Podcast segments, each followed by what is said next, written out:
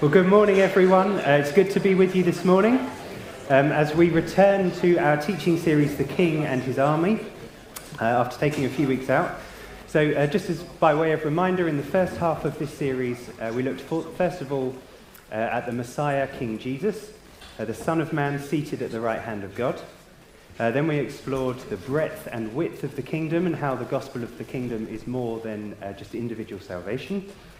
Uh, then John laid out for us the basis for the church as the army of God, uh, this army of uh, King Jesus. And Jenny spoke about our marching orders, looking at what our mission is as the King's army. And then lastly, um, a few weeks ago, Caleb had us marching on our knees, uh, building on the important truth that prayer is our foundation uh, in the fight. So as we go on to look at the next part of our series today, um, I want to ask a question. Uh, so, what does the Bible say is the first thing that God gives to people after creation. What's the first thing after God created the world and everything in it and made people in his image as his representatives to his creation? What is the first thing he gives them? And this is a free for all. A day off? Okay, yeah, Sabbath is very important principle laid out, yeah. There's a specific thing that it describes. Is it? Is it? Is that better? Um, yeah, there's a specific thing that it describes God as giving to people. Any other ideas? His breath, he breathed into them. Yeah? Yes? Dominion. Dominion. Yeah, okay, that's good. Authority. Authority, these are all great. This is not at all where I'm going with this. but they are good answers.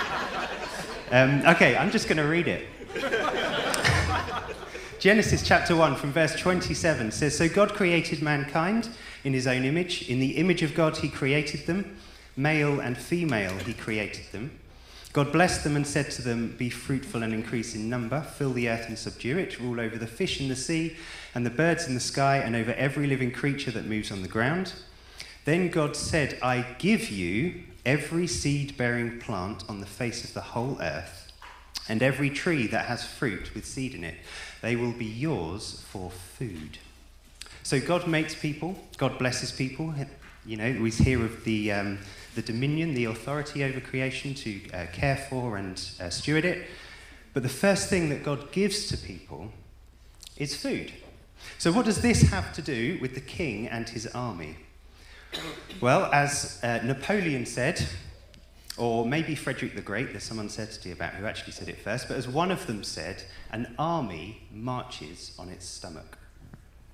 So we're going to be looking today at marching on our stomachs. So just to clarify, not because of some comments by 18th and 19th century European military leaders, but because food is a theme that runs throughout the whole Bible. And the way we use and treat food as individuals and with others can have kingdom building effects. So we are going to be all over today. I'm trying to just kind of show the whole scope of, of food in the Bible. So I thank you for bearing with me in advance. But we've seen that God gives the first people food. And then in verse 31, it says, God saw all that he had made, and it was very good.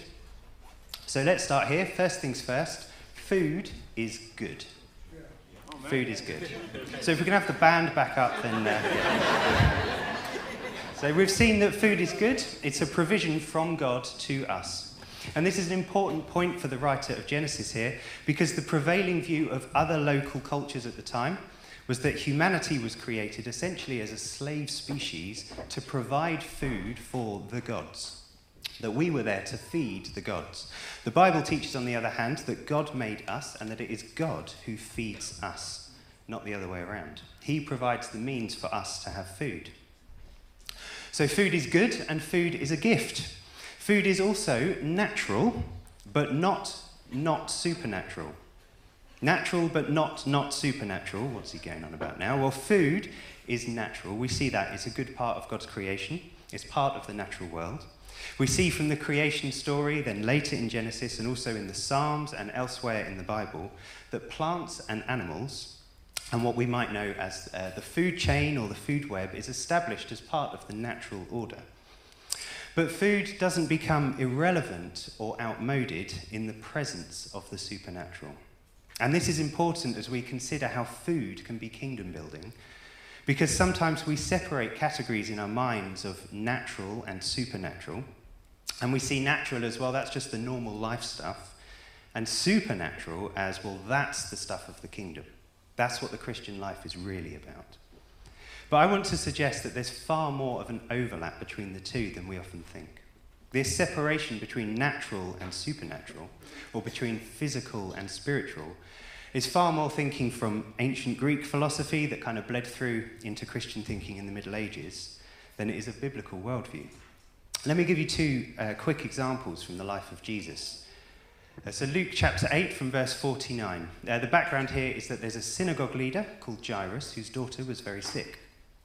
He's sent to ask Jesus to come because he'd heard that Jesus would be able to heal her.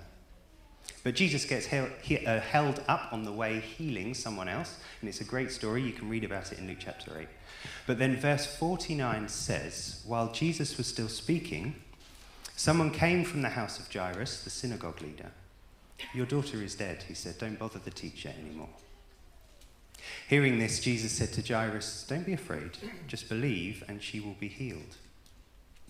When he arrived at the house of Jairus, he did not let anyone go in with him except Peter, John, and James, and the child's father and mother. Meanwhile, all the people were wailing and mourning for her. Stop wailing, Jesus said. She's not dead, but asleep. And they laughed at him, knowing that she was dead. But he took her by the hand and said, My child, get up. Her spirit returned, and at once she stood up.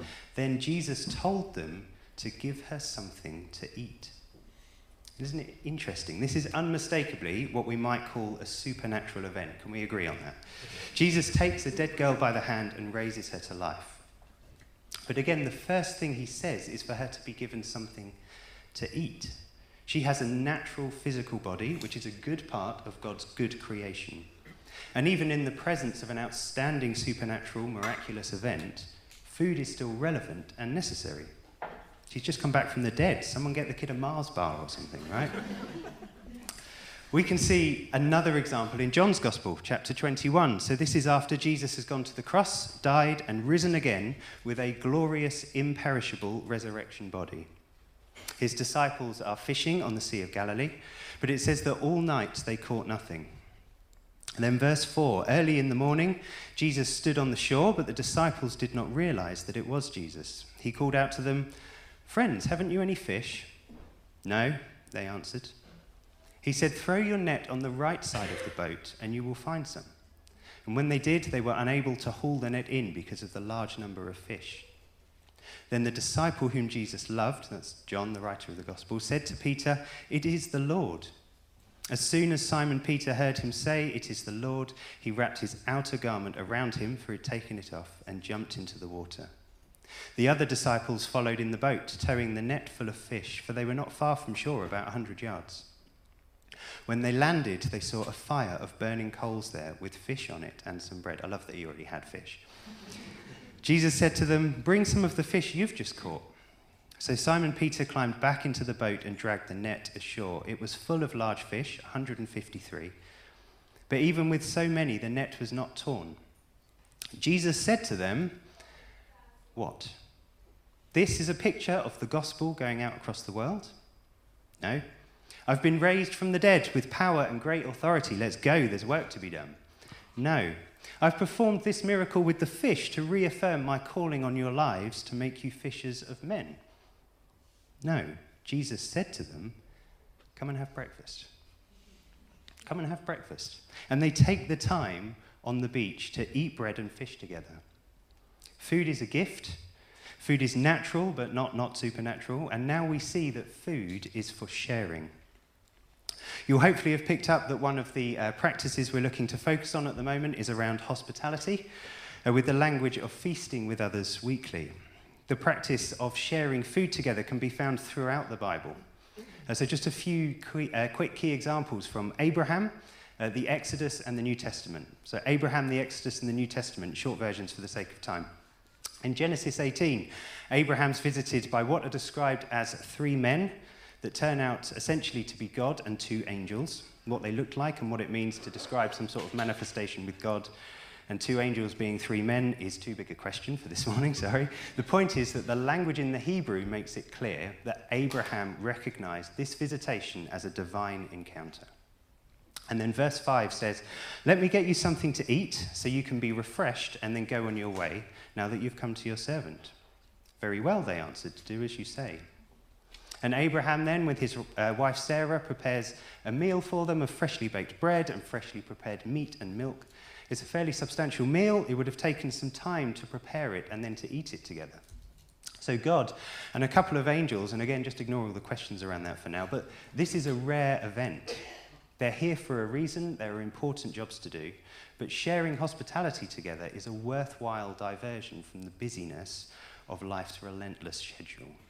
If God can take time out of a full diary of revelation, salvation, and judgment that comes across the next few chapters of Genesis, then surely there's a challenge here for us. So that's Abraham. In the book of Exodus, that's the next book along, chapter 12, we read of the Passover. So, this is the judgment against Egypt that God brought to rescue his people from slavery and provide a means of escape. It's a dramatic rescue that is so significant that it becomes the first month of the year for the Israelites. They're to celebrate the Passover, it says, with your cloak tucked into your belt, your sandals on your feet, and your staff in your hand. In other words, all set and ready to go. God is about to move. But how do they mark the Passover? With a meal by feasting together, by taking the time to celebrate God's salvation. And the New Testament then picks up this same idea with the salvation we have in Jesus. He is described as being our Passover lamb. And the night before he went to the cross, he marks the salvation God's about to bring, not with a sermon or some complex religious ritual, but with a meal. Part of this same Passover meal the Israelites had been celebrating for centuries where Jesus broke the bread and shared the cup of wine, saying, This is my body and this is my blood. This food that had been shared together from generation to generation was all pointing to Jesus. And how powerful is that? This is what we now know as communion uh, or the Lord's Supper, depending on your tradition. Um, and this time that the church spent breaking bread together and sharing wine became known as love feasts. In fact, the early church gained itself a spurious reputation for eating a man's flesh and drinking his blood at a love feast, which, let's be honest, doesn't sound great. But in spite of that, these love feasts would still go on because this time sharing food together was powerful and kingdom building. And Jesus himself had a reputation for being a glutton and a drunkard. And to be clear, he wasn't either a glutton or a drunkard, being without sin and exhibiting perfect self control. But he so valued enjoying and sharing hospitality with others that he opened himself up to the accusation. And while communion is something for Christians to share with one another, hospitality more generally is not something to keep just within the church. The Apostle Paul makes this point in 1 Corinthians chapter 10, where there's, there's a question in the church in Corinth about the risk to Christians sharing a meal with others outside the church in case the meat had been sacrificed to an idol. It's a different context to us, obviously, but it was fairly normal in the Greek culture of the day for the meat you might buy in the market to have been sacrificed to an idol or to uh, other gods of some kind. And Paul writes this in 1 Corinthians 10 from verse 24 No one should seek their own good, but the good of others. Eat anything sold in the meat market without raising questions of conscience, for the earth is the Lord's and everything in it. If an unbeliever invites you to a meal and you want to go, eat whatever is put before you without raising questions of conscience. But if someone says to you, This has been offered in sacrifice, then do not eat it. So, in other words, Paul's going to great lengths, um, as he does elsewhere, to remove potential theological stumbling blocks that might prevent people in the church sharing a meal with people outside the church. The point he's making is that up to the point of physically participating in the worship of other gods, is to be normal for the church to enjoy the company of outsiders and share hospitality with one another. That was a lot. But this is countercultural in this nation in our day. It's hard enough for immediate family to share a meal together sometimes, and I get it, like jobs, school, clubs, laundry, fitness, homework, exams, conflicting diaries, and timetables, and everything else the world throws at us. But we can follow the example of Jesus and the early church by taking the time to stop and share food together. not as something we need to do in order to get onto the main thing, but that is the thing, that is the activity. And I mentioned uh, a few weeks ago that we'll be participating in a citywide Alpha course in February next year.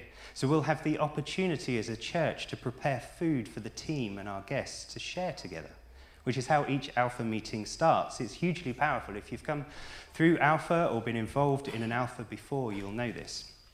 How many things are there in our modern world where there's something really important to do and discuss, but first let's just take some time to eat together and share a meal?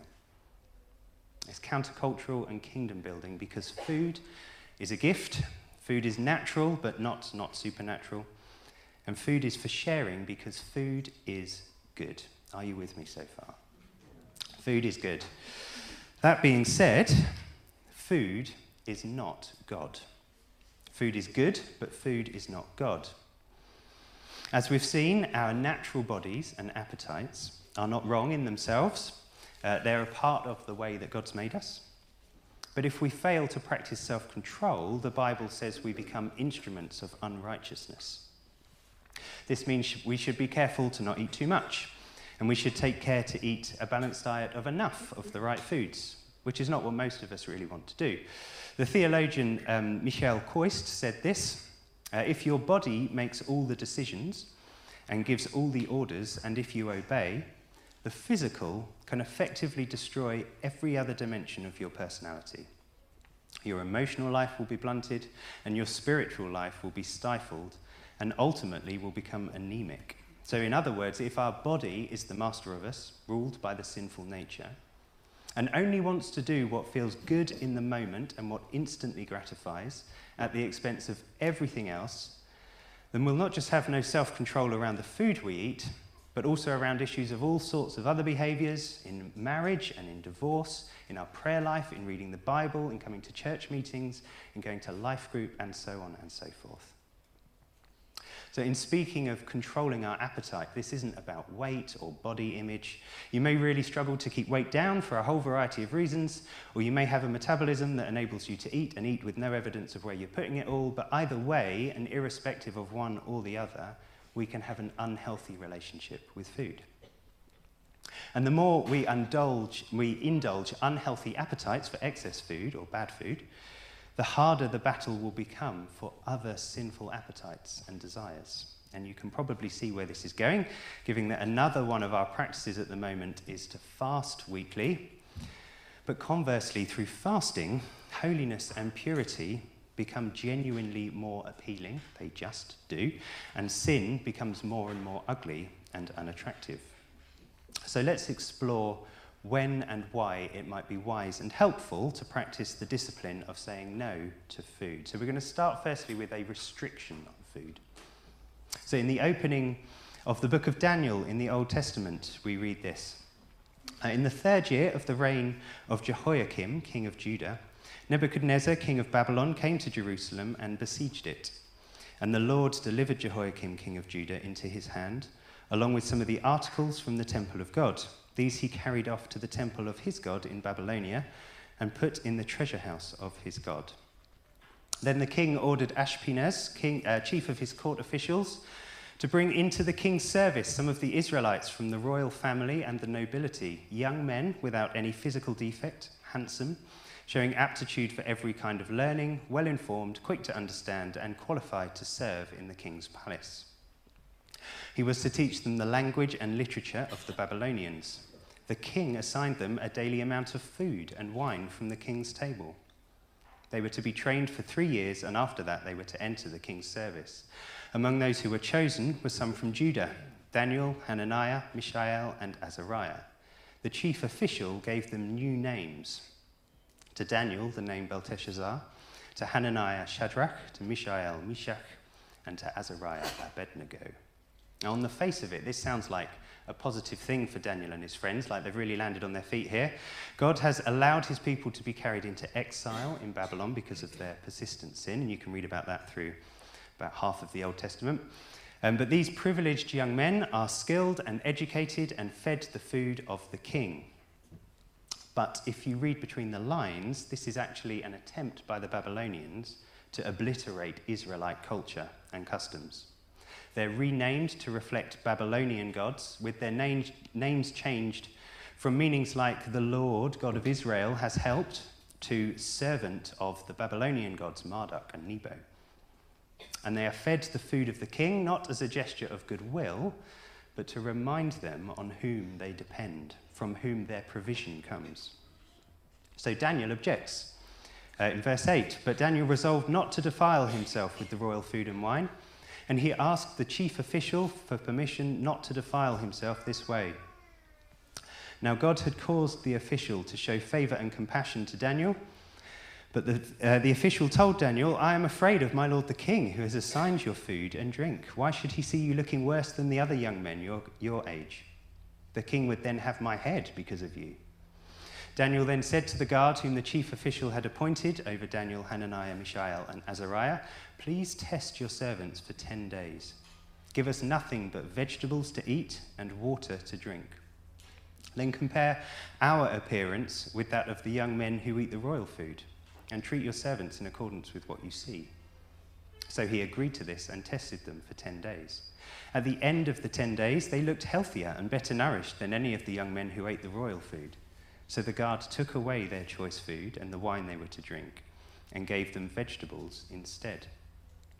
So these young men chose to restrict their diet to comparatively plain foods compared to the choice food and wine described here, which basically means meat and wine. And this enables them to retain some of their distinctiveness as God's people, practicing holiness and personal discipline, as they reject the lie that the king of Babylon is their provider and acknowledge the Creator God as the one from whom the good gift of food first came. And they share in this restriction together. There's nothing inherently wrong with the meat and the wine the Babylonians provided, uh, but this is a principle of obedience to a conviction of their consciences, and not, incidentally, a healthy eating plan or a weight loss scheme. Paul picks up um, a similar idea in Romans 14 in the New Testament. Uh, so this is from verse 20, where he says, Do not destroy the work of God for the sake of food. All food is clean, but it's wrong for a person to eat anything that causes someone else to stumble. It's better not to eat meat or drink wine or do anything else that will cause your brother or sister to fall. So, whatever you believe about these things, keep between yourself and God. Blessed is the one who does not condemn himself by what he approves. But whoever has doubts is condemned if they eat, because their eating is not from faith. And everything that does not come from faith is sin. So, in other words, your faith and your conscience may permit you to eat anything. But in sharing hospitality with others, it's wise to consider their needs above yours. So, as a practical example for us, uh, you'll have noticed probably a rise in plant based eating, both inside the church and outside. And we heard more about creation care last week again, alongside uh, our Christmas Kindness Project to bless some of those in Malawi, um, part of which is about suffering, because uh, they're suffering the effects of climate change. And this is a justice issue because the luxury and excess of the West has largely become, uh, that we've become accustomed to, um, has come at the expense of poorer nations in the developing world.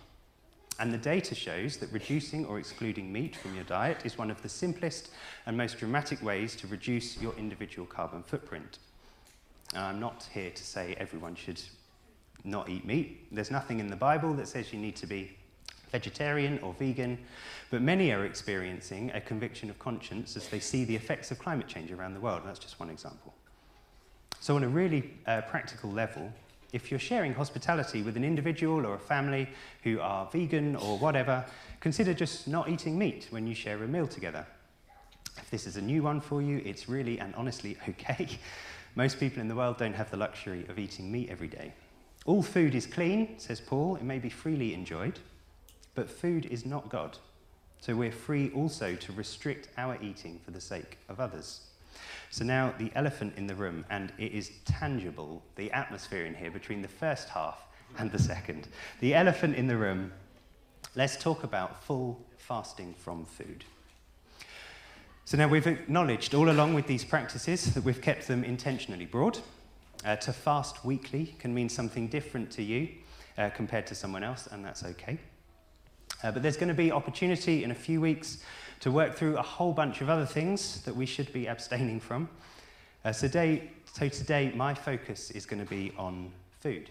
Uh, and whenever the Bible talks about fasting, as it does frequently, it has fasting from food in view. So I'd also like to acknowledge, uh, before we get stuck into this, uh, just at the top here, that there may be people here this morning for whom it would be inappropriate to fast from food. There may be medical reasons. Um, if you have any history of an eating disorder, then you shouldn't engage with this practice and you shouldn't fast from food. If you are pregnant or breastfeeding, you shouldn't fast. If you're a younger woman, you should avoid prolonged fasting uh, when you're on your period. And there may be something else I haven't mentioned, something that means you're either not able to or that it's just not a wise choice at a particular time to fast from food. I'm in no way trying to be legalistic about this, and please don't interpret what I'm saying as trying to impose anything on anyone. But the Bible does speak into this practice of fasting from food in a way that I think will be relevant to many here and can have a real impact on our spiritual growth and our development as a body of believers and empower us as the King's army. So, are you ready? Yes, we're ready. Can't wait. Let's look at Matthew chapter 4 from verse 1. Then Jesus was led by the Spirit into the wilderness to be tempted by the devil. After fasting 40 days and 40 nights, he was hungry. Thank you, Matthew. The tempter came to him and said, If you are the Son of God, tell these stones to become bread. So, this scene follows Jesus' baptism, where the Father speaks over him um, This is my Son, whom I love. With him I am well pleased. And then he's led by the Holy Spirit into the wilderness to be tempted by the devil, to experience the temptations common to all people, and to overcome and succeed where everyone else had failed. The devil directly challenges the identity the Father spoke over him at his baptism and tries to take advantage of his hunger. If you are the Son of God, tell these stones to become bread. And on the face of it, we see a man that's been alone in the wilderness for 40 days and he hasn't eaten anything. His body is weak. But as uh, the pastor and author John Mark Comer points out here, you might be familiar with him, while it might sound like he would have been at his weakest ever, he was actually stronger than ever for the task ahead.